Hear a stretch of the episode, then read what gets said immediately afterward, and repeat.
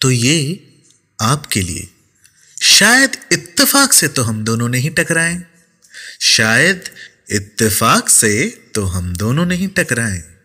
इसमें कुछ साजिश खुदा की भी होगी। जी हाँ, बिल्कुल। जो होता है अच्छे के लिए होता है और जो होना रहता है, वो होके रहता है।